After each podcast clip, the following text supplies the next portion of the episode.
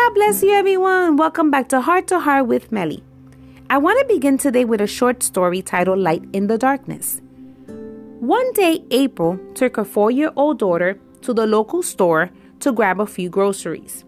Once inside, Emily, curious as always, began running through the aisles and grabbing items from the shelves. You see, she's always had a fascination with lights, so passing by the hardware department was a bit of a temptation for her, and she began grabbing flashlights. April immediately stopped her and said, No, no, no, we have so many at home, we don't need any more. But she was easily convinced, and so she purchased the items along with her groceries and made her way to the car.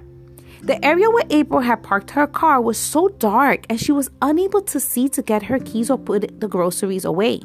What happened at that moment was that the light post fuse had gone out. So Emily took out the flashlight that they just purchased and she said, Mommy, Mommy, I remember we just got a flashlight. We have a light so we can see in the darkness, just like we are the light in the darkness. April turns to her and says, Huh, you are so right. My God, we should all be shining in the darkness so that others can see. You see, we as Christians have something valuable. Our purpose is to reflect God's glory so that others will understand their need for Him.